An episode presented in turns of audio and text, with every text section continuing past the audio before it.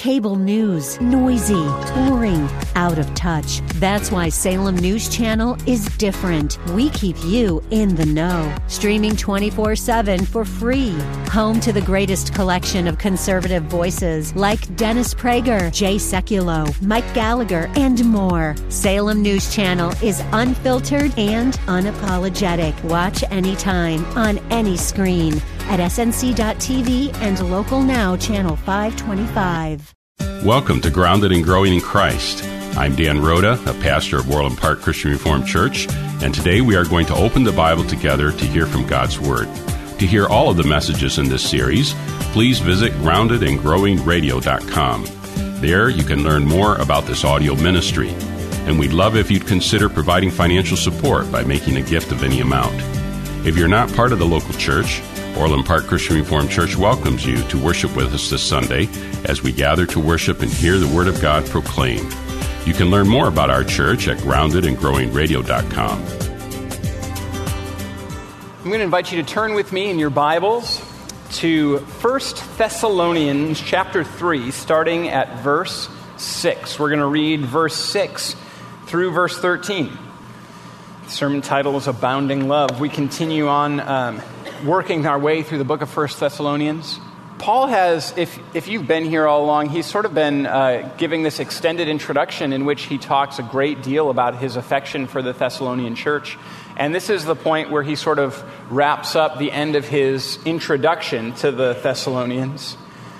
One of the striking things about the book is that it's basically an extended introduction and an extended conclusion because as we come together next time to take a look at chapter 4, you see that it starts with finally then.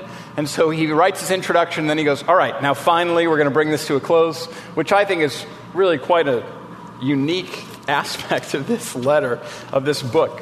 So let's take a look at the end of this introduction to him where he again talks about how much he cares for the church in Thessalonica, how much he longs to see them, and um, how he prays for them.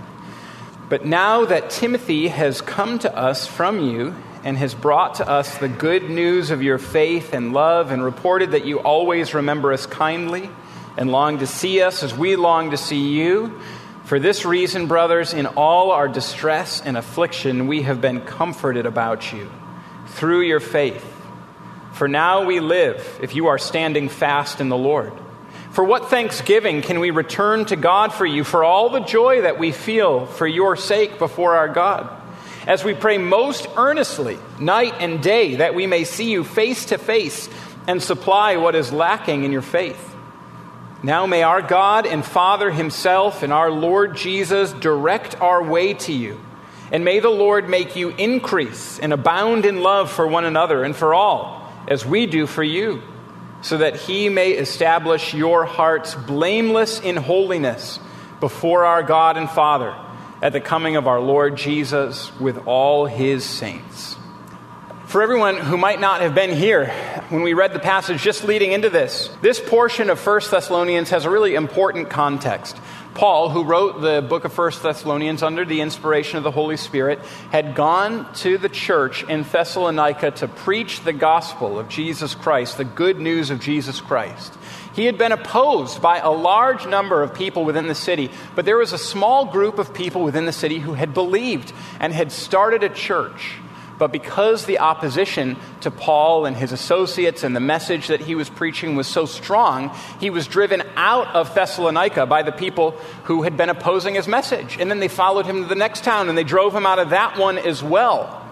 And so Paul knew that the opposition for this small fledgling church that he had been able to establish by the grace of God within this city was going to be a church forged in the flames of opposition. And he knew how difficult it is to stand up against those who oppose you. When the world opposes you, it's difficult to stand up against it. And so he was afraid that maybe that maybe his work in Thessalonica had been in vain. That's what he said in the verse just before the one that we read. In 1 Thessalonians chapter 3 verse 5 he says he sent Timothy to learn about the faith of the Thessalonians for fear that somehow the tempter had tempted you and our labor would be in vain. Because he was driven out of the, of the city of Thessalonica and because he was driven out of the next city, he had no idea what was continuing to go on within that church that he had planted in Thessalonica. And without any means, you know, they didn't have Facebook at the time that Paul was doing this, so he couldn't check on the status update of you know, first church of Thessalonica, right? He couldn't see if it was still existing, if it was still there. And so he simply did not know if they still existed. And he was hoping and, and longing to be with them again, and he was desiring to find out if they were still there. And so he sent uh, Timothy, the man that he describes as his true child in the faith, to find out if the church was still there. And he was willing to be without his son in the faith to find out what was happening in Thessalonica. Was the church still there? Did those who had believed bear up under persecution? And Timothy had brought back good news. The church was still there. The faith of the Thessalonians was real. It was so real that it was willing to stand up under hardship and opposition and persecution. And this was very comforting to Paul. It filled him with joy and it filled him with comfort. And so within this section of Scripture, he is rejoicing because the church is still standing we should recognize that this is a big deal. We recognize, maybe intuitively, what a big deal this was. It is a big deal to recognize that something continues when there is a significant chance that it might not make it, when the odds are stacked against it, when it's engaged in conflict or in battle. You know what a big deal this is if you are an American. Americans still sing about how the flag proudly flew over Fort McHenry in Baltimore Harbor through the night as the British shelled it. And as the dawn broke, Francis Scott Key, who was watching in a boat a little ways outside of the harbor, looked to see if the American flag was still flying over the fort there. And as dawn broke, he wrote a poem about it. He said, Oh, say, can you see by the dawn's early light? That flag is still there, right? We still sing about it. It's such a big deal in the American consciousness that there was this chance that Fort McHenry might fall to the British, and that as, as dawn broke, it may be that the Union Jack flag would be flying over it, showing that there had been a defeat. And it was such a big deal that through the night, in the midst of constant shelling and constant battle, that this fort had still stood, that Americans still sing about it. It became our national anthem. This helps us to understand how great the joy that Paul had was. He was leaving the church in Thessalonica, and as he left it, he's like, At the twilight when I was leaving, the light of that church was still gleaming. But I know that they're experiencing a shelling far worse than what Fort McHenry experienced at the hands of the British for that 25 hour period of time. I know that they are locked in conflict. And so will the light still be burning when Timothy goes there? Timothy sends news. They're still here, Paul. The church he still planted, they're still believing. The light has not gone out. Jesus Christ is still being worshiped. And so, Paul, filled with joy, makes it clear again in this section of Scripture just how thankful he is for the Thessalonian church and for the fact that their light is still gleaming. He talks here about three different things. He talks about the good life, he talks about abounding love, he talks about holiness in this last part of the introduction to the Thessalonian church. And these are the three things that we're going to talk about. First, he talks about the good life. You note in verse 7 and 8 says this For this reason, brothers, in all our distress and affliction, we have been comforted about you through your faith. For now we live if you are standing fast in the Lord. Knowing that the light of the church has not gone out brings incredible comfort and joy to Paul. He and his associates were experiencing distress themselves and persecution and opposition, and he knew that the faith of the Thessalonians now still existed, and that gave him hope and comfort. And he's so encouraged that in verse 8 he puts it this way For now we live if you are standing fast in the Lord. It was life to know that the Thessalonians had not lost faith, had not lost heart, and continues to stand in the midst of opposition and persecution. If we were to put it another way, Paul looked at the life of faith of the Thessalonians believers and he says, This is the good life to know that you trust in Jesus. This is real life right here. This is good life. You know that Jesus brings life, right? John 10 10, Jesus says, I came that you may have life and have it abundantly.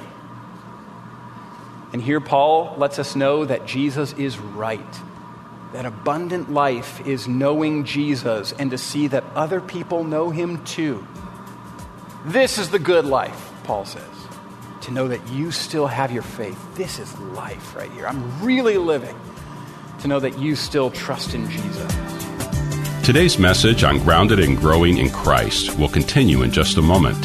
To learn more about Orland Park Christian Reformed Church, to listen to other messages from our audio ministry, or to make a financial gift of any amount, please visit groundedandgrowingradio.com. That's groundedandgrowingradio.com. This audio ministry is made possible by gifts from listeners like yourself, and we greatly appreciate all those of you who continue to make it possible to share this work with listeners across Chicagoland. Now let's return to today's message stands a pretty stark contrast to what we're going to be tempted to believe that the good life is, doesn't it? Throughout the week, I spent a little bit of time trying to find a, a suitable illustration of what people believe the good life is. I turned to my favorite uh, living theologian, Kanye West, to try to introduce this again. And uh, Kanye's talk about what the good life is is all far too vulgar for me to mention here. But it's really illustrative, right? Because a lot of people, a lot of people believe that the good life can be found in an utter hedonism. That's what we are tempted to believe. And so I found a better place for us to look. Ecclesiastes, Ecclesiastes chapter 2.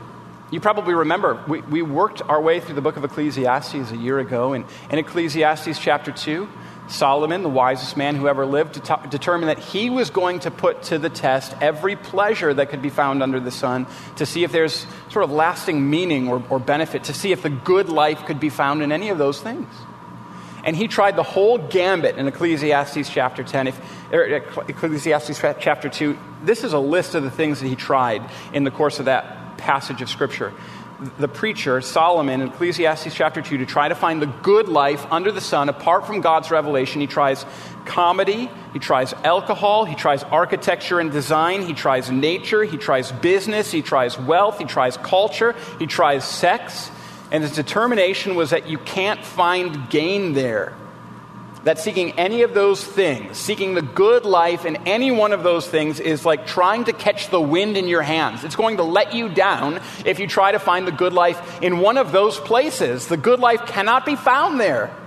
There's no lasting meaning, there's no lasting gain, there's no lasting purpose to be found in any one of those things. And yet, that list is pretty exhaustive in terms of the things that we're tempted to look to to give to us the good life. But here Paul gives us something else to try. Shows us another way that we can truly live to trust Jesus and to see other people trusting him too. This week, because of 1 Thessalonians chapter 3, the last couple of weeks really, I had my mind tuned to this as I was engaging and interacting with other people. I had my mind tuned to the fact that the good life is to know Jesus and to see that others know him too. To serve him and to see other people serving him too. And so let me tell you a few things that happened in the past two weeks that reminded me of what the good life is. I went to a dinner put on by Bethany Christian Services, and I heard stories about a number of people in this congregation who were moved by their faith in Jesus Christ to adopt and as I heard those stories, I thought, this faith motivated life, this is the good life. I got a text from a friend this past week because we love each other and because we love the Lord. And he wrote and he goes, just finished reading Second Chronicles. Very striking how many kings exhibited faithfulness when they were young and weak. They were blessed by the Lord and grew strong only to trust in themselves and fall. Hard not to conclude that success is one of the most dangerous things for leaders of God's people. And I read this faith motivated text about God's word from a dear friend, and I thought, this is the good life to be able to interact with my friend Chris in this sort of way.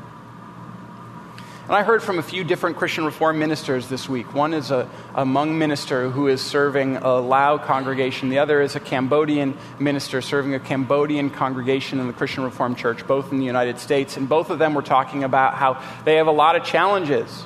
They're serving in a place that has very, very few resources where a lot of the people are immigrants. They don't know the culture. They don't have very much money. They don't have very many resources. One was talking about how this winter pipes burst in the church and, uh, and so the whole church flooded, and they have, to, they have to meet in a tiny Sunday school building. And they were like, But I'll tell you what, God is so faithful. And then they both talked about how good it is to trust in the Lord, how good it is to be able to tell people about Him, how good it is to be able to worship Him, how good it is to be able to gather together with God's people and sing praises to Him, even if it's in a place that's not very nice even if it's in cramped quarters, even if it's uh, in several different languages, with certain people not understanding certain parts of the service, when they all recognize that they're serving and we're worshiping Jesus together. And I thought, this is the good life. For Paul, it was life to hear that the church in Thessalonica was standing fast in the Lord. And it should be the good life for us as well to trust Jesus and to know of the faith of loved ones. This is life. This is the good life. And because of their faith, Paul wanted to see them, and he had such a deep affection for them, and knowing that the church was still there made him want to race back to be able to see them again. And verses 10 and 11 make this clear. He said, As we pray most earnestly, day and night, that we may see you face to face and supply what is lacking in your faith. Now may our God and Father Himself and our Lord Jesus direct our way to you he asks God, he asks Jesus that his way might again be directed to this small church that he, by the grace of God, had had the privilege of planting so that he might interact with these people again because they were joined in a common faith because it was the good life, because it was life to know that they still trusted in Jesus Christ. He longed to see them again. He had a deep desire and a deep affection for this church. And this is the way this is the way of those who trust in the Lord together. This kind of deep affection and care and love that exists. And he offers a central prayer, loving this congregation in such a way he prays that they might have abounding love for one another and for all, and that this abounding love might establish in their hearts holiness before God. And so, this is his prayer, a prayer that has a hoped for result. He prays for abounding love the sort of abounding love that establishes holiness in the hearts of the believers at the coming of the Lord Jesus Christ with all his saints. So let's take a look at the prayer. He prays for abounding love, being so thankful for their faith and desiring and longing to see them. He prays for an abounding love for the church. And one aspect of abounding love is a deep affection, is a desire to, be face to face. And that's what Paul is expressing here. He's expressing an aspect of the abounding love that he has for the Thessalonian congregation. He wants the same sort of love to exist within this congregation, but it's more than just a, a sort of a deep affection or a, an abounding affection. It's more than that. It's desiring the good of others. This is the way that the scriptures talk about love. Love is not reduced to a simple feeling, it's not abstracted from a feeling. Love does contain with it a, a, deep affection, but love is desiring the good of others. This is what 1 Corinthians chapter 13 tells us. 1 Corinthians 13, the love chapter, reminds us what love is. It tells us that love is patient, Love is kind. It does not envy. It does not boast. It's not arrogant or rude. It does not insist on its own way. It's not irritable. It's not resentful. It does not rejoice at wrongdoing, but rejoices with the truth.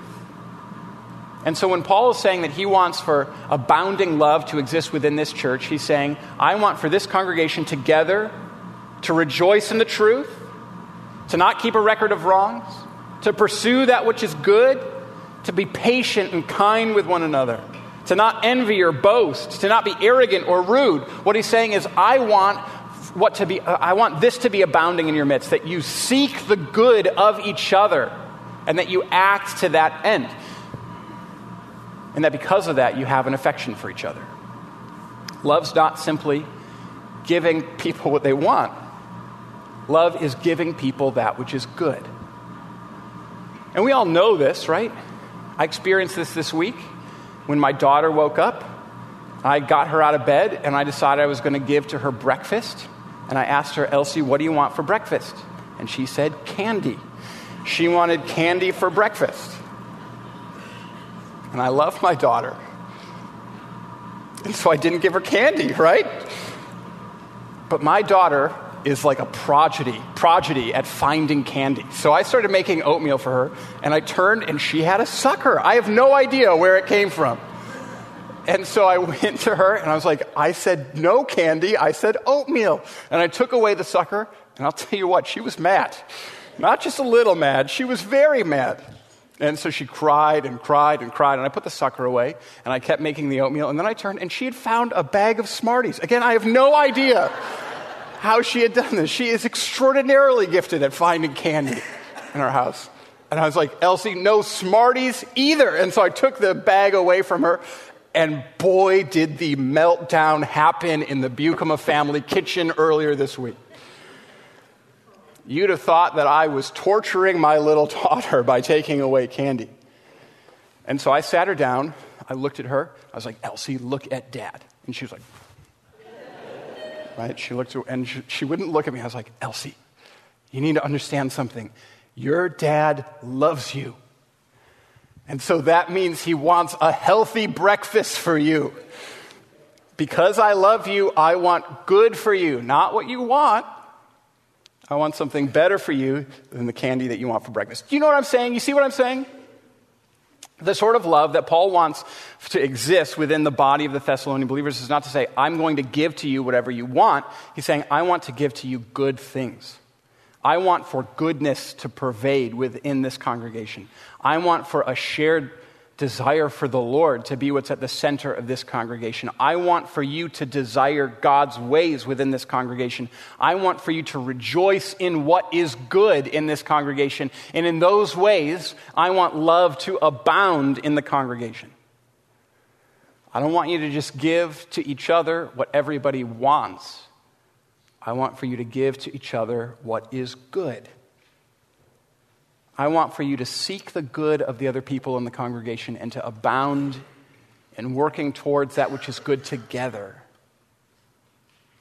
That's what Paul wants for the church in Thessalonica. He wanted for them to want the good for each other. That's true love. Paul wanted Paul wanted a, a God directed congregation. This is a truly loving congregation. You know, one of the things that, that historians say really characterized the early church was love. Was love. There's a, a, a, theologian, a very early theologian, a man named Tertullian, who was, who was writing. He wrote a lot, of, um, a lot of works directed at his pagan neighbors, at the Gentiles, to try to call them to believe in the Lord Jesus Christ. And he talked about how the common way that unbelieving people surrounding him would talk about the Christians is they would say, My, how these Christians love each other. That love was a characteristic marker of the early church. And it, it's this love that was so attractive to the world as they looked on and saw. And, and this is what this is exactly what Paul is praying for for the Thessalonian church. May the Lord make you increase and abound in love for one another and for all. Paul saying, My prayer is that you would start with loving each other within this congregation in Thessalonica, and that love would then overflow to the rest of the people in, in Thessalonica who live along with you. Love each other in the church. Love everyone, those outside the church. You know, there was a, there was a massive disease that, that spread through a lot of the, the Roman Empire early on in the life of the church. It was so bad that a lot of people fled from the cities where the plagues were, were spreading, all except the Christians. The Christians who stayed behind because they said, We have been called to love. And so the sick people who are, are you know, being left behind and being left to die because of the self interest of so many people in the surrounding area, we are going to care for them. We are going to express love for them. The Christians in the early church determined we're going to live out this call to love each other at the cost of our own lives. And there's sociologists. There's a guy named Rodney Stark. He's at Baylor University. He talks about how this was a, a, major way that the gospel spread through the Roman Empire, is that people saw the love in action of the early church and thought, well, this Savior that the Christians follow, he must be. He must be the one that I should trust in. May love abound in your midst for each other and for all. May the Lord make us increase and abound in love for one another and for all. My prayer is that the Lord speaks to you through His Word, that we cultivate grateful hearts to Him and flourish in a world searching for the hope that we find only in Jesus. To hear more about gratitude, to learn about Orland Park Christian Reformed Church, or to support our work preaching the Bible on AM 1160 through this audio ministry, visit us today at groundedandgrowingradio.com. I'm Pastor Dan Rhoda, and on behalf of the Orland Park Christian Reformed Church, we want to thank you for your support and partnership in proclaiming the Bible here on AM 1160. If you're not part of a local church, Orland Park Christian Reformed Church welcomes you to worship with us this Sunday. You can find all the details online at groundedandgrowingradio.com. Thanks again for joining us, and until next time, may God bless you. Grounded and Growing in Christ can be heard weekdays at 2 p.m. on AM 1160. I'm Derek Buikema, pastor of Orland Park Christian Reformed Church. This month we're focusing on the topic of gratitude throughout the Bible, exploring how God has instructed us to flourish in the world with hearts grateful and thankful to God. If you're not a part of a local church, Orland Park Christian Reformed Church welcomes you to worship with us this Sunday as we gather to worship and hear the Word of God proclaimed. You can learn more about our church at groundedandgrowingradio.com.